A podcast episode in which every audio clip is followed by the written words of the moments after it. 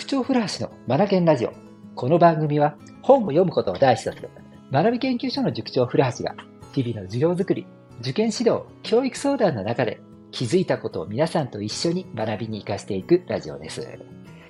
さあ、ゴールデンウィークが終わりましたね。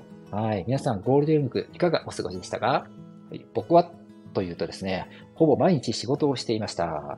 え、どんな仕事？って思いますよね。そう、授業はやっていないし、セミナーや講演の仕事もなかったですからね。で、何をしてたかっていうと、もう裏側、裏方ですよね。もう裏の仕事ばかりですね。ホームページの修正であったりとか、メールの整理であったりとか、うんと、それからシステムの構築であったりとか、もう、これらはですね、ひたすら集中して取り組んでましたね。うんだからホームページを見ると微妙に変わってるんですよね。うん。デザインもなんか、デザインもちょっと変わったりして、うん。ぜひ気づいたら皆さん教えてください。ここ先生変えたんじゃないとかね。はい。で、まあそんなことはさておき、そんなね、仕事ばかりしていたんですが、そんな中でも1日だけはですね、あそこ行ってきましたよ。明治村。ちょうどね、5月2日が天気が良さそうだったので、5月2日に行こうということで時間をブロックして、この日にね、行ってきましたよ。はい。大当たりでしたね。青い空。はい。自然満喫。うん。ちょっと日に焼けてしまいました。うん。それでね、そこで見た聖ザビエル天主堂というのがあるんですが、そこがね、ものすごく綺麗だったので、その写真を撮って、それをね、僕のインスタとかフェイスバックにアップしておきましたので、もしね、あの、どんなのどんなのって気になった方いらっしゃったら、ぜひ見てください。お願いします。はい。さて、本題に入りましょうか。今日は久しぶりということですので、どんな話にしようかなと思ったんですが、ちょうどね、思うこともあったので、この話にさせてください。それは、これ。二分トークをしよう。二分トークですね。えっ、ー、と、二分ということはどういうことかというと、そうですね。文章が二つあるということですね。一つ目の文章、二つ目の文章と二つある。このトークをしようねという提案です。えっと、二分って何なのかですが、これはズバリ、先に結論を言うと、事実足す意見。事実足す意見。この二分で話をしようということなんですね。うん。なんでこんなことを思うかというとですね、あの、小学校の国語、小学生の国語の指導をしているとね、よくここ思うことが出てくるんですよ。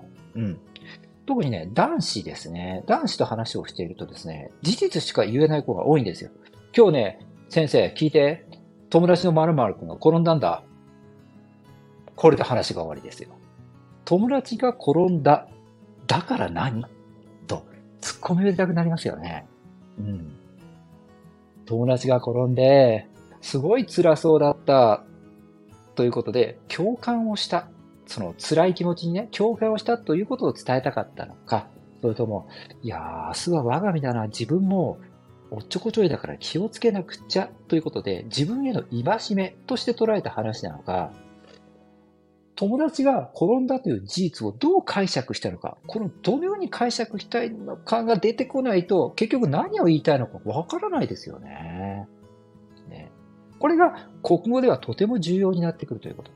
うん。まあ、問題、特に物語文の中で問われるのですが、登場人物があって、その登場人物がなぜこのようなことになってしまったのか、うん、そのきっかけと気持ちに着目をして答えなさいみたいな問題が出てきたりするんですよね。6年生ぐらいになるとね。うん。で、こんな時に聞かれてることって2つあるじゃないですか。何がきっかけでそうなったのか。これは事実ですよね。で、その時の登場人物の気持ち、だから意見ですよね。事実と意見は、2つで答えなくちゃいけないんですよね。なので、この、普段のトークが一文トークの子というのは、この意見がね、書けないんですよね。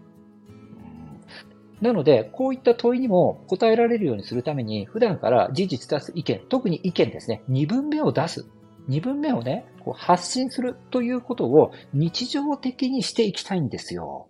うん。大事ですよね。なんで大事かっていうと、これさ、もっと大きく見ると、大人の世界とかビジネスの世界で見たらば、事実だけ伝えられても、で、結局何ですかって話ですので、うん。あの、あなたがそこでどう思ったのか、どのように捉えたのか、それによって、うん、あのー、その事実の解釈って変わってきますもんね。で、えっ、ー、と、その、意見の内容によって、うん、その発信者に、えっ、ー、と、ある意味ね、いい意味でも、うん、こう、なんていうんですかね、特徴というのが出てきて、癖と言ったらいいんでしょうか。それによって、この人からまた物を買おうとか、商品を買わせていただこうとか、この人のサービスをまた受けたいなとか、ああ、この人にまた会いたいなって思ってもらえるようになるんですよね。事実だけ発信している人、要はここにはビジネスは起こらないってことなんですよね。意見をきちんと発信する子に育てるっていうのがとても重要になってくるんですよね。い。まあそもそも国語ってね、まあこの番組で本当によく言ってますが、国語って何の勉強なのか、何の科目かって考えてみてもらいたいんですよね。自分の考えたこととか、それから、うんと想像したことを相手に伝えるためのスキルを学ぶのが国語なんですよね。うん。だから、自分が頭の中で痛いとか嬉しいとか感じたことを伝えるためにはどのように伝えたらいいのかそれを学ぶための、まず最初の一歩が2分でトークしようねってことになってくるんですよね。うん。はい。この後ね、4分とか5分とか8分とかいろいろ出てきますけども、それはまたの機会にということで、まずは2分トーク、ここから始めたいですよね。うん。家庭の中で2分トークを行うことによって国語力が高まる。ビジネスの現場においては、自分トークをすることによって、うん、コミュニケーションが円滑になっていく。お客さんが増えていく。こんなことにもなっていきます。つながっていきますからね。とても重要なことなんです。まずはこれ身につけていきましょう。5月から。5月2分トーク共感結果にしません？ね。それでは今日も最後まで聞いてくださりありがとうございました。Read more, learn more, change the group. 素敵な一冊を。